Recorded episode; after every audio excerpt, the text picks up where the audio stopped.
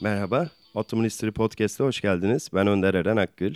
Ottoman History Podcast'in bu bölümünde Doğan Çetinkaya ile 1908-14 yılları arasında Osmanlı İmparatorluğu'nda ortaya çıkan boykot hareketlerine odaklanarak ikinci meşruiyet dönemindeki kitle hareketi mefhumunu, toplumsal sınıfların siyasal alandaki yeni rollerini, milliyetçiliğin aşağıdan toplumsal bir olgu olarak gelişimini ve Osmanlı toplumsal ve siyasal ikliminde bu kısa zaman zarfında ortaya çıkan dönüşümleri ve kırılmaları konuşacağız.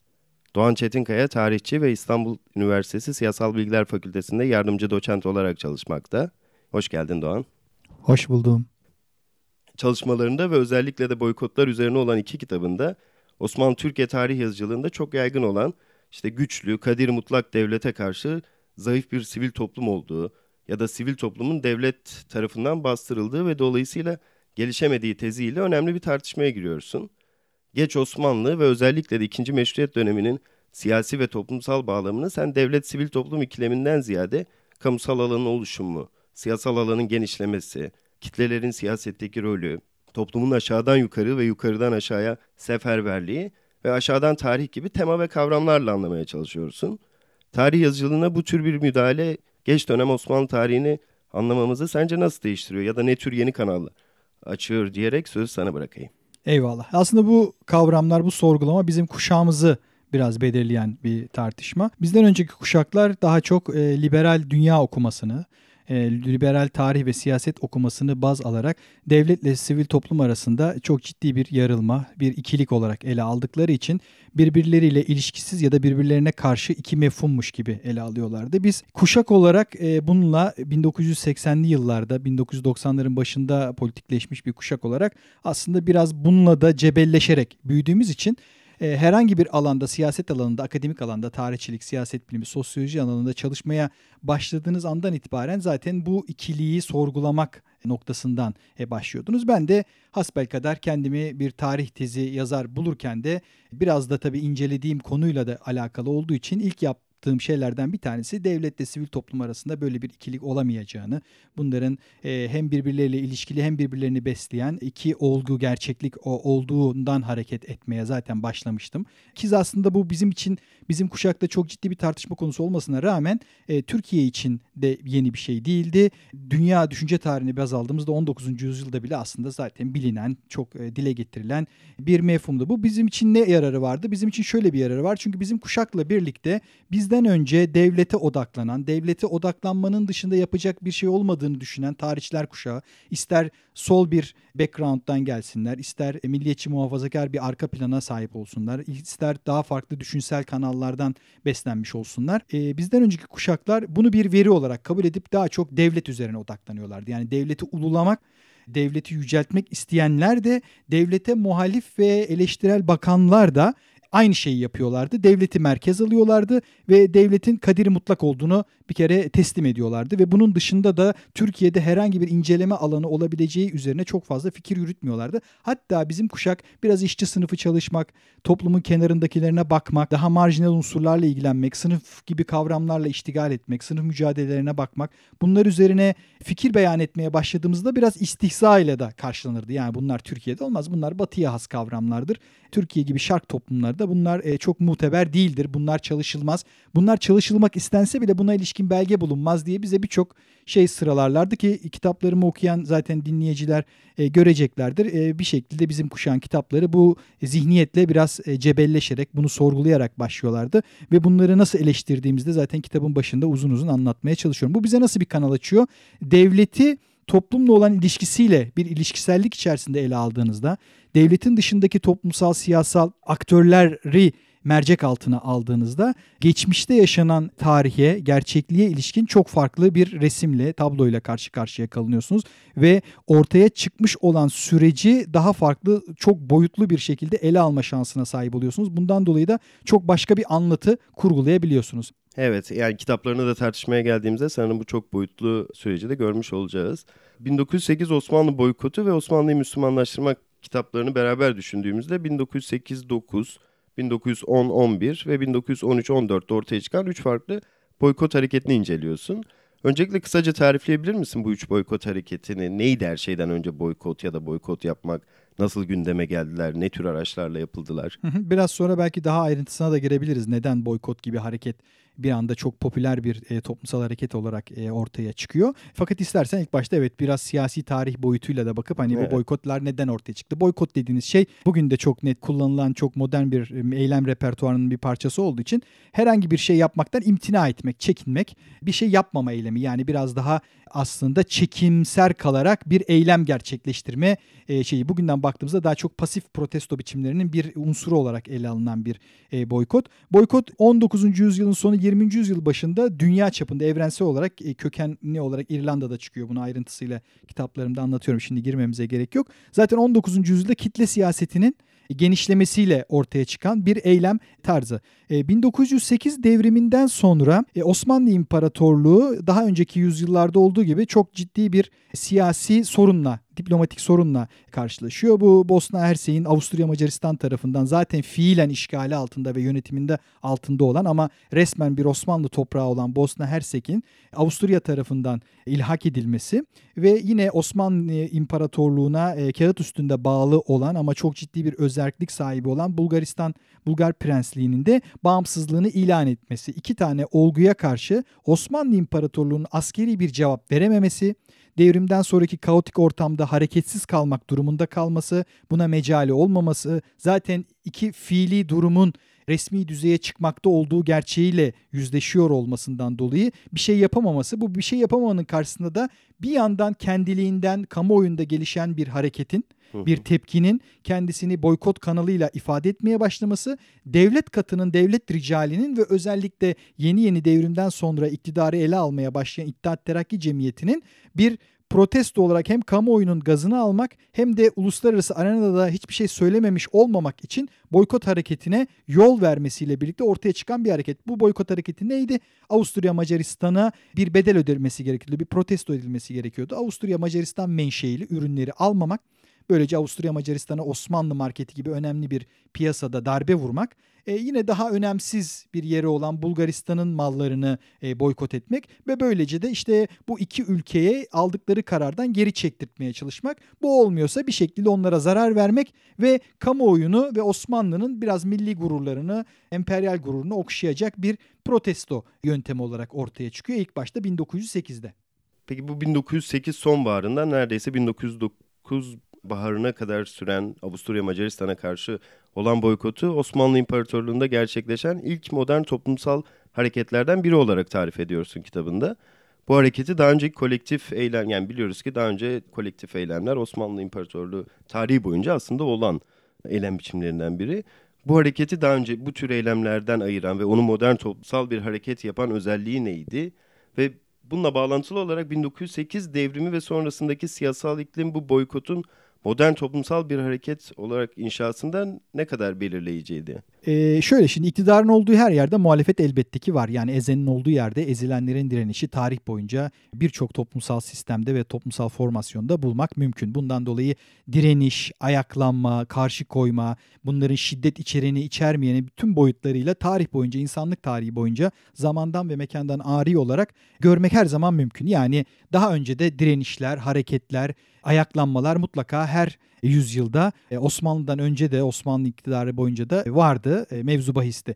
E, fakat tarihin belli bir aşamasında Osmanlı'ya has olmamak üzere evrensel olarak toplumsal hareketler dünyasında çok önemli bir e, dönüşüm gerçekleşiyor. Aslında modernleşme dediğimiz yapısal dönüşüm ve özellikle kapitalist modernleşme kendi muhalefetini de biçimlendiriyor bir şekliyle. Yani e, kapitalizme olan, modernleşmeye olan muhalefet, direniş hareketleri tarihin belli bir döneminden sonra özellikle erken moderniteyle başlayarak ama özellikle 19. yüzyıldan itibaren çok önemli yapısal bir değişim, dönüşüm geçiriyor ve biz belli bir aşamadan sonra bu 18. yüzyıl 19. yüzyıl döngüsünde dönüşümünde bir şekilde gerçekleşiyor. Modern toplumsal hareketlerin ortaya çıktığını bir şekilde tespit ediyoruz ve ben Osmanlı İmparatorluğu'nda da ilk olmamakla birlikte 1908 Osmanlı boykotun da bu dönüşümün bir parçası olarak ele almaya çalıştım. Peki nedir bu farklılık? Osmanlı boykotuna baktığımız zaman ilk fark edilen özelliği belli bir zamana sıkışmamış bir hareket olması. Yani saman alevi gibi bir anda ortaya çıkıp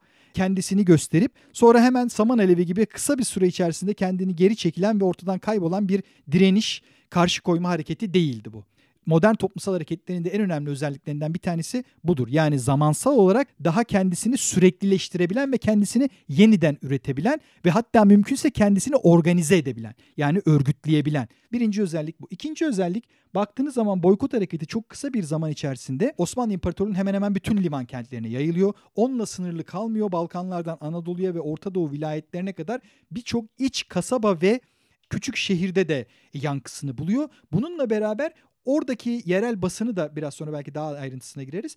İncelediğimizde o vilayetlerin köylerinde dahi yankı bulan bir şekilde kendi içine alabilen bundan dolayı belli bir mekanla da sınırlı olmayan bir hareket oluyor. Yani hem zamanla sınırlı değil hem de kendisini çok birbiriyle alakası yüz yüze ilişki içerisinde olmayan insanların birlikte hareket edebildikleri, bir parçası olabildikleri ve bu örgütlülüğe, bu kolektif örgütlülüğe ve seferberliğe katılabildikleri bir hal alıyor. Bu da onu zamanla ve mekanla kısıtlı olmayan bir hareket haline getiriyor ve kendisini örgütlü bir şekilde ifade edebiliyor kendi içerisinde çok farklı unsurları da barındırsa bile. Üçüncü olay da bu.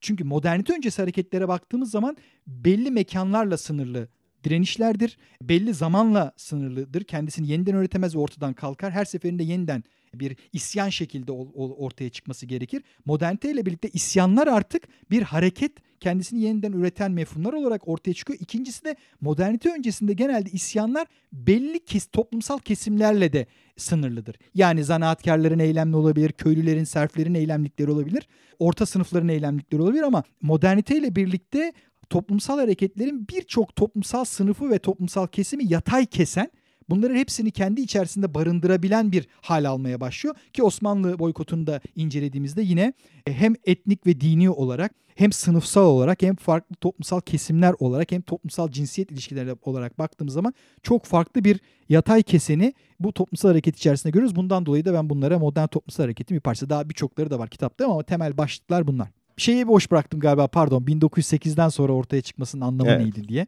1908 devrimi aslında büyük bir devrim dalgasının bir parçası. Yani Osmanlı İmparatorluğu'nda 1908 devrimi olduğunda Osmanlı'nın etrafındaki coğrafyada ve hatta çok daha uzak coğrafyalarda, daha uzak bölgelerde, ülkelerde bir anayasal devrimler kuşağı var. Hı hı. Meksika'dan Çin'e, işte 1910 e, Meksika, 1911 Çin, 1905 Rusya, 1906-9 İran devrimi gibi ve daha niceleri. 1908 Osmanlı boykotu da bu boykot, bu devrim hareketlerin 1908 devriminde bunun bir parçası bu dalganın. Ve bu devrimlerden sonra bu ülkelerde çok ciddi bir takım benzer karşılaştırılabilir değişimler oluyor. Bunların başında bir parlamenter siyaset, anayasal sistem e, ve kitleselleşen siyaset. Yani sadece ana akım parlamenter siyasetin dışında da sivil toplum ve kamusal alanda örgütlenen çok canlı bir siyasal hayatla, toplumsal hayatla karşı karşıyayız. 1908 Osmanlı boykotu da 1908 Osmanlı devriminden sonra ortaya çıkan kitle siyasetinin bir tezahürü, bir parçası. O dünyanın bir görüngüsü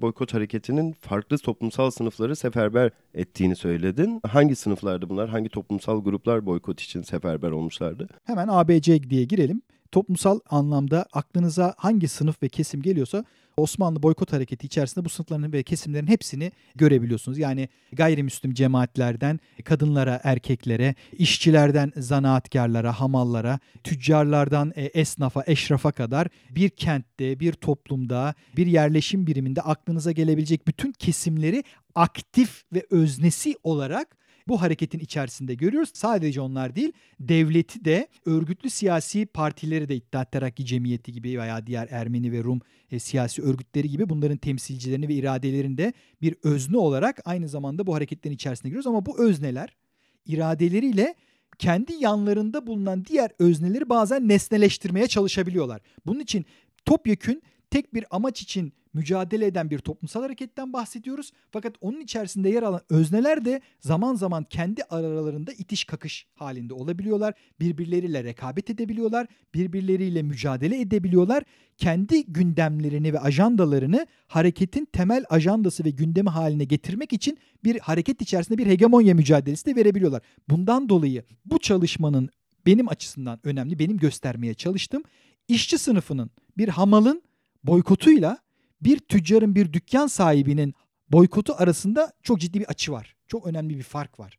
Bu nereye yansıyor? Bu sadece boykota da has değil. Bu pencereden baktığınız zaman söyleşinin en başında sorduğunuz sorunun da anlamı burada açığa çıkıyor. Mesela İttihat Terakki Cemiyeti. Görüyoruz ki 1908 ile 1914 arasında tek bir İttihat Terakki Cemiyeti yok. 1908'den önce de bir İttihat Terakki Cemiyeti var. 1908'den sonra da bir İttihat Terakki Cemiyeti var. Balkan Savaşları'ndan önce bir İttihat Terakki Cemiyeti var. Balkan Savaşları'ndan sonra. Yani zamana ve mekana göre değişen bir siyasal örgütlenmeden bahsediyoruz. Bu İttihat Terakki Cemiyeti'ne has bir olay da değil.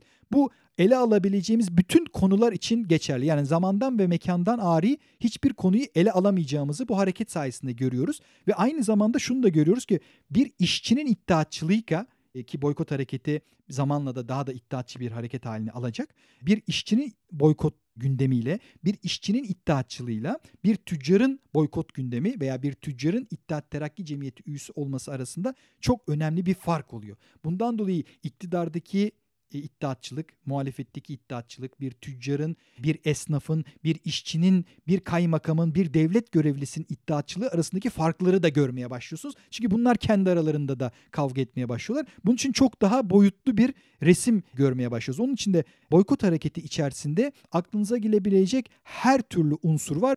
Kitabımda da hem bunlar arasındaki ilişkileri hem de bunların kendi aralarındaki dayanışma ilişkilerini siyasi süreç içerisindeki evrimine göre incelemeye çalıştım. Yani benim için böyle bir gündemi vardı bu kitabın. Yani aslında farklı toplumsal grupların, farklı toplumsal sınıfların birbirinden ayrışan sayıkları da oluyor hareket içinde. Her ne kadar evet. ortak bir amaç olsa. İki kitapta da görecek zaten okuyucular. Mesela işçi sınıfı 1908 devriminden sonra hemen Türkiye modern tarihinin en yaygın grev dalgası, en büyük evet. grev dalgalarından bir tanesi olan 1908 grev hareketini bir şekliyle hem devletle uzlaşarak hem bastırılarak bitirmek zorunda kalıyorlar bu büyük hareketi. Fakat boykot hareketindeki işçiler aslında grev sahasında yapamadıklarını milli ve Osmanlıcı bir hareketin kisvesi altında sınıfsal mücadelenin devam ettirdiğimizi görüyoruz. Hatta boykot resmi olarak bittikten sonra da devam etmeye çalışanlar işçiler oluyor. Niye? Çünkü başka alanlarda sınıfsal taleplerini dile getiremedikleri noktada bu taleplerini bir Osmanlıcı hareket, toplumsal hareket içerisinde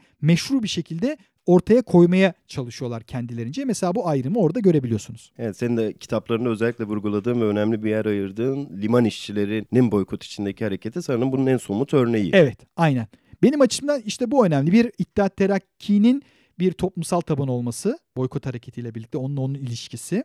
Böylece zamana ve mekana göre değişen olguları bir şekilde almak. 1908'den sonraki kitle siyasetinin, toplumsallaşmanın, kitleselleşmenin, siyasetin gündelik ilişkilerinin kitle siyasetinin konusu olmaya başlaması. Yani bir sokak kavgasının değil mi? Amiyane tabirle bir karı kız kavgasının örneğin erkekler arasında bir milli ulusal mesele, etnik mesele haline gelmesi aslında kitle siyasetinin büyümesiyle, toplumsallaşmasıyla ilintili bir olay. E bu noktada zaten gündelik olan şeyler de kitleselleşmeye başlıyor. Daha önce mesela cemaatler arasında bir sürü kavgalar var, bir sürü mücadeleler var. Bunlar yerel kalabilecekken, kimsenin duymadığı hadiseler haline gelebilecekken 1908'de bir kişinin burnu kanadığı zaman Beyrut'ta büyük bir problemle karşı karşıya kalıyorsunuz. İzmir'de bir vukuat olduğu zaman Selanik'te ciddi problemlerle karşı karşıya kalabiliyorsunuz. Bu tam bu 1908'deki kırılmanın bize gösterdiği bir olay. Diğer bir önem verdiğim ve incelemek istediğim olaylardan bir tanesi de bu farklı sınıfsal konumlar kendilerini hem devlet karşısında hem de kendi içlerindeki ilişkiler anlamında nasıl ortaya koyuyorlardı. Bir şekilde bunu bir eskizini almaya çalışıyordum. Kitapta da bunları yapmaya çalıştım yapabildiysem.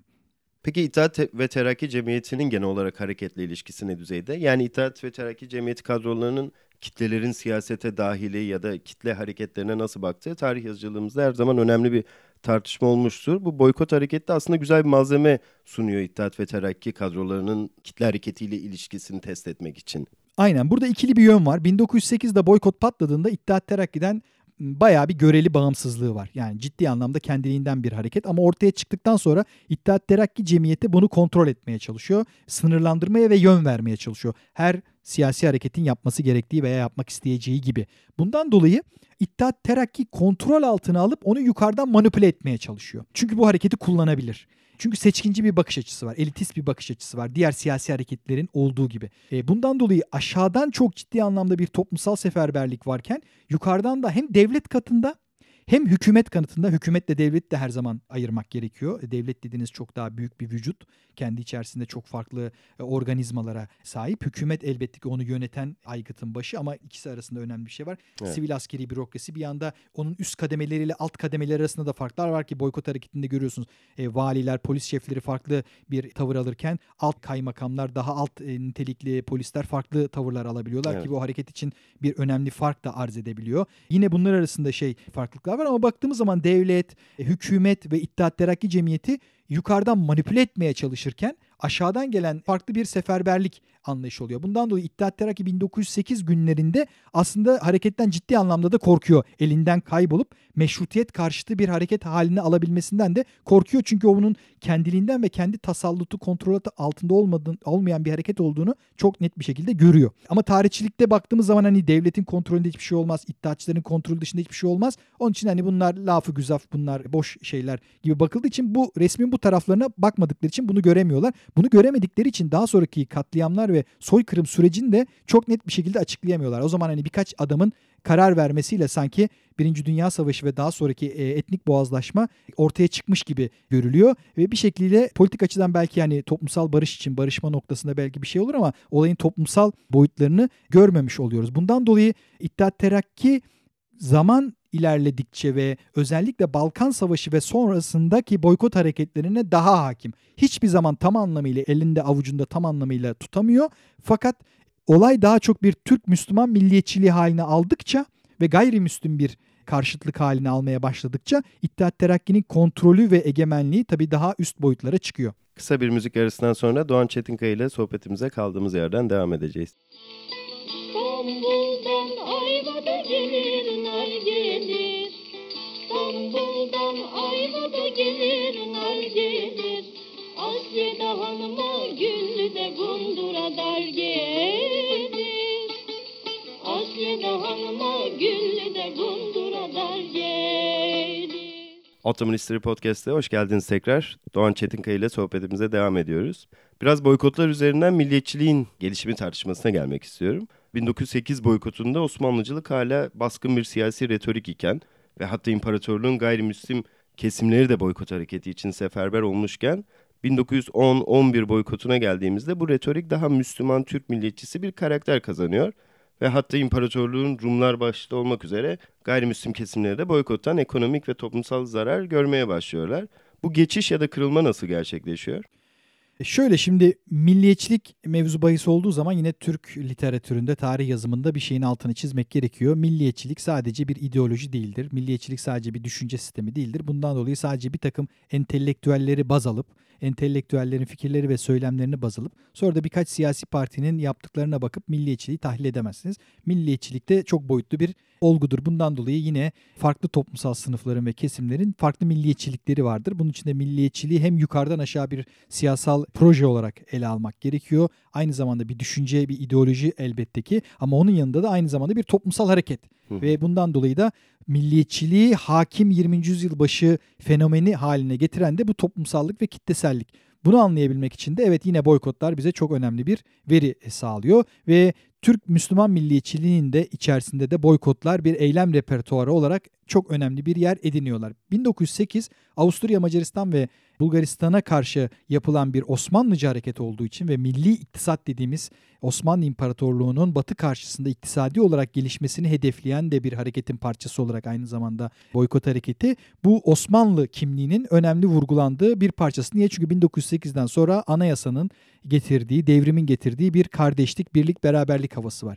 Bu tabii ki de bir ideolojik hava hem 1908 öncesinde hem 1908 sonrasında farklı unsurlar arasında çok önemli problemler var. Fakat bunun üstü örtülmeye çalışıyor. Bir toplumsal siyasal barış inşa edilmeye çalışıyor. Fakat bu barıştan anlaşılan bir Ermeni, bir Yahudi, bir Türk, bir Müslüman, bir Arnavut için farklı olduğu için bu proje ileride çok ciddi sorunlarla karşılaşacak. Ama daha 1908'in ilk günlerinde çok ciddi bir Osmanlıcı hava var. İnsanların bundan anladıkları farklı da olsa uzlaştıkları şey anayasa ve bir vatandaşlık çerçevesi içerisinde barış içinde bir arada yaşama gibi bir perspektifleri var. Bundan dolayı da 1908 Osmanlı boykotunda Rumuyla, Ermenisiyle, Yahudisiyle, Müslümanıyla, Türküyle, hükümetiyle, devletiyle, işçisiyle, tüccarıyla bir birlik havası estiriliyor demin bahsettiğim ayrımlar olsa da. Bundan dolayı Osmanlıcı bir hareket.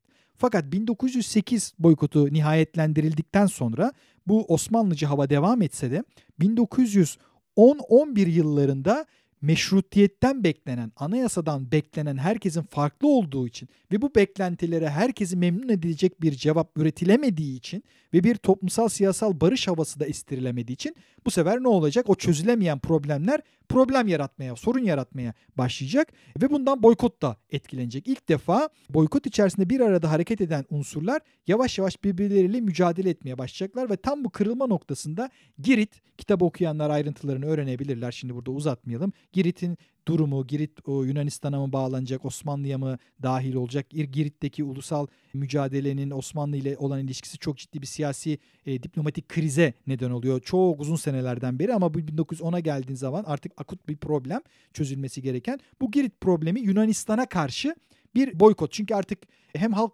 nezdinde hem de siyasal elitler içerisinde boykot bir eylem repertuarı, bir eylem biçimi. Bir sorun olduğu zaman buna boykotla cevap vermeye başlıyorlar ki bu Cumhuriyet'te de devam edecek. Günümüze gelecek şekilde biliyorsunuz.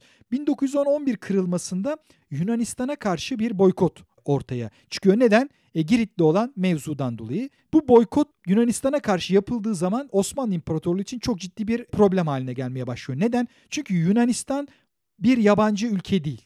Osmanlı için gerçeklik düzeyinde. Neden? Çünkü Osmanlı İmparatorluğu'nda şu anda azınlıklar diye nitelendiriliyor ama Osmanlı İmparatorluğu'nda azınlık yoktu. Hem demografik açıdan gayrimüslimler azınlık değillerdi sayı itibariyle hem de böyle bir zaten resmi e, statü yoktu. Yani azınlık diye bir şey yok. Bundan dolayı Osmanlı İmparatorluğu'nun çok önemli bir unsuru gayrimüslim cemaatler ve bunun içerisinde özellikle de Rum Ortodoks nüfus. Bu Rum Ortodoks nüfusunda Yunanistan'la siyasal, akrabalık, demografik, siyasi, toplumsal ekonomik birçok ilişkisi var. İç içe geçmiş ilişkiler var. Bundan dolayı Yunanistan'a karşı boykot yapıp içerideki Rumları bundan azade kılmak, bunlardan ari kılmak çok kolay değil. Bundan dolayı da ilk boykot ilan edildiği zaman Yunanistan'a karşı boykotçular, boykot yapanlar, boykot örgütleri bunlar diyorlar ki bizim Rum vatandaşlarımızla bunun bir alakası yok. Rumlara dokunmayın. Biz Yunanistan'ı protesto ediyoruz. Ama orada şimdi Balkan savaşlarına giderken yükselen bir Müslüman hassasiyet, yükselen bir Türk milliyetçiliği var. Aynı zamanda Balkanlarda, Makedonya'da ciddi sorunlar var.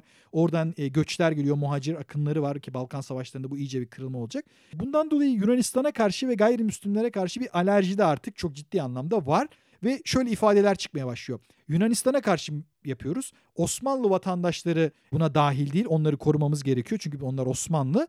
Fakat Yunan kafalı olanlara da boykot yapıyoruz. Yunan zihniyeti. Şimdi bu muğlak bir ifade ve e, boykot hareketinin resmi bir ifadesi. Dersadet Boykotaj Heyeti Cemiyeti açıklamasında geçiyor bu Yunan kafalı olmak.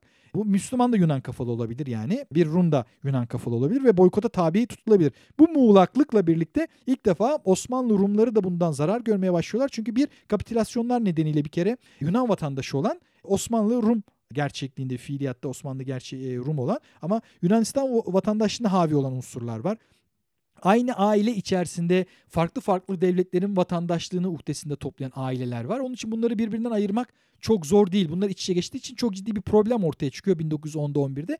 Ama Patrikhane'ye de özellikle Taşra'dan çok ciddi şikayetlerde bulunulsa da öyle ya da böyle 1910-11 daha mutedil bir boykot olarak ortaya çıkıyor ama orada biz neyi görüyoruz? Bir artık gayrimüslimlerle Müslümanlar arasında bir ayrışmayı, boykot hareketinin bir Müslüman hareketi olmaya başladığını görüyoruz ve Türk milliyetçiliğinin yükselen e, Müslüman milliyetçiliğinin önemli bir silahı haline gelmeye başladığını o e, evrede görüyoruz. Çünkü farklı farklı senin de başta belirttiğin gibi boykot dalgaları var. Bu ikinci dalga 1910-11 onun ayrıntıları kitapta var. Daha sonra ise 1913-14 boykotu Balkan savaşlarından sonra boykot muhtevası çok ciddi ve radikal anlamda değişecek ve Birinci Dünya Savaşı'ndaki felaketlere haber verici bir nitelikte olacak. İstersen biraz ona geçelim. Yani Balkan Savaşları ve Anadolu'ya gelen Müslüman muhacirler ile beraber hem yönetici elitin zihin dünyasında hem de genel olarak Osmanlı toplumunda ciddi bir kırılma yaşandığı söylenir çalışmalarda ve şiddetin ve milliyetçiliğin gayrimüslimlerin tasfiyesine varacak şekilde gündelik hayatın ve siyasetin bir parçası olduğu birçok yeni çalışmada işlendi.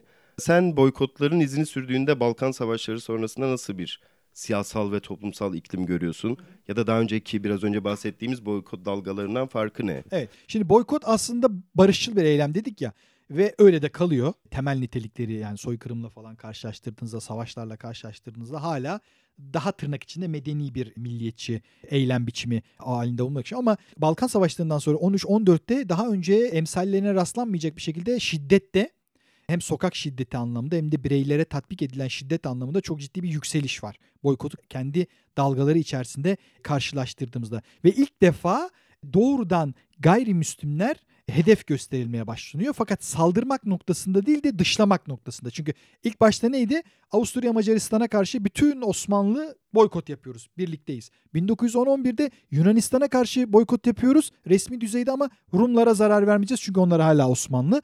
1913-14'te Rumlara, dış güçlere falan bir hedef gösterme yok. Seslenilen kitle değişiyor. Artık diyorlar ki biz Türklere ve Müslümanlara sesleniyoruz. Türkler ve Müslümanlar kendinizi destekleyin. Başkasına karşı boykot değil. Bunu Amerikalılar baykot diyor. Boykot değil. Baykot nereden satın alacağını söylüyorsun. Yani kimden satın almayacağını söylemiyorsun. Nereden satın al? Diyorsun ki Müslüman ve Türk'ten satın al. Müslüman ve Türk'le dayanış. Bu ne demek oluyor?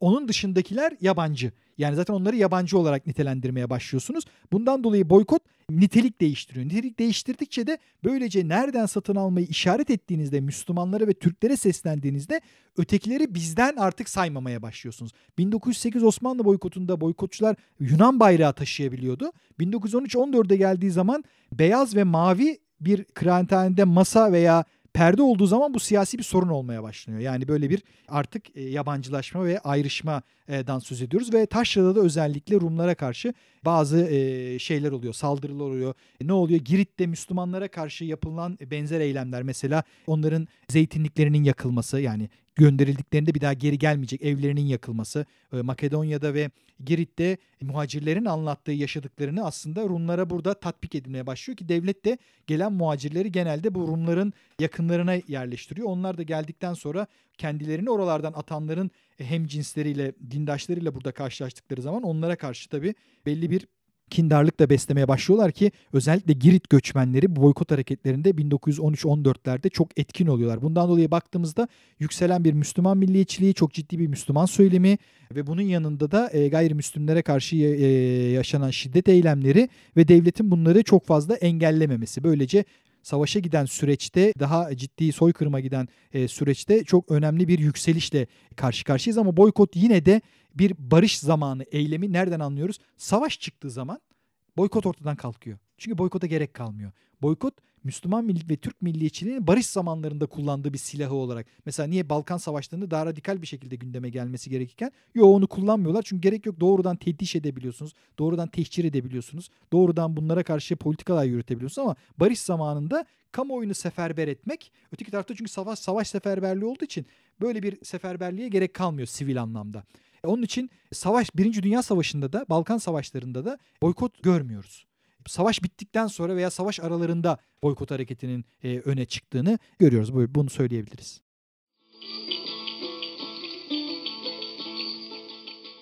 Ottoman History Podcast'in bu bölümünde Doğan Çetinkaya ile ikinci meşrutiyet döneminde ortaya çıkan boykot hareketlerini ve Müslüman Türk milliyetçiliğinin gelişimini konuştuk.